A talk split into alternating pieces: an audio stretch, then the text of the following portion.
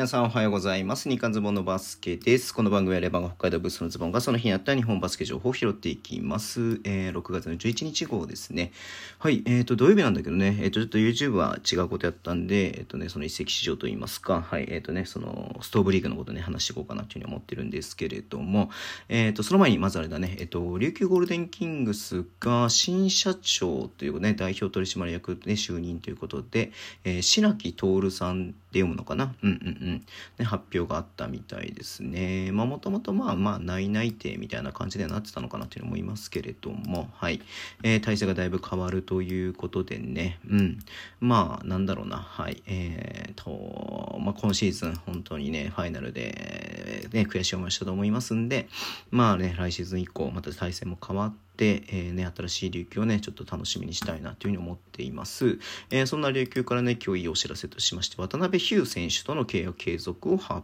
表ということですね。うん。まあプレシーズンでね怪我した後その後ね手術もして復帰ねできるのかなと思ってたけどもやっぱねそこで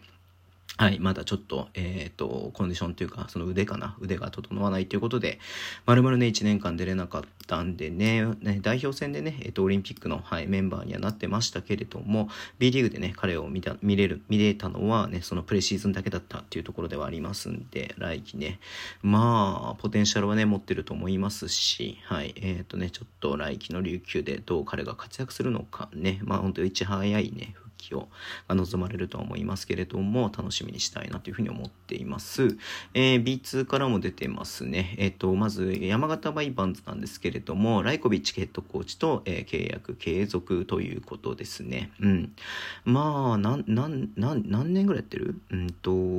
まだにねんめさんねんめさんねんめか次うんうんうんうんなんかね僕も取材に行った時にねめっちゃ話す人だなというふうに思って見てましたけれども、えー、次さんきめということなんでさんシーズン目ということなんでね、まあ、すごく、えー、いいんじゃ楽しみだなというふうに思ってはいるんですけれどもね、うん、富山にいたイメージもね結構あったりとかするんでね、うんえー、西宮と、えー、と東京八王子もね経由しているということでまあまあまあそれなんていうのかな、まあ、結構いいチームを作ってはいるけれどもねもう一歩及ばずというところなんで、まあ、ヘッドコーチの責任だけではない部分はね往々にしてありますけれども、えー、この後どんな感じのね山形チーム作っていくのかなとも楽しみです。えー、福島ファイヤーボンズは長谷川智信選手の契約継続を発表ですね。うん。まあ、今期から、えー、福島に来ましてね。はい。えー、その前はあれか、琉球にいたのか。うん。だからね、まあ、次でにシーズン目ってなりますけれども、まあ、キャプテンシーだったりとか、はい。えー、ね、もちろんスリーポイントだったりとか、はい。彼の持ってるものっていうのはね、えっと、すごく、えー、福島にね、えー、影響、いい影響を与えたと思うんで、まあ、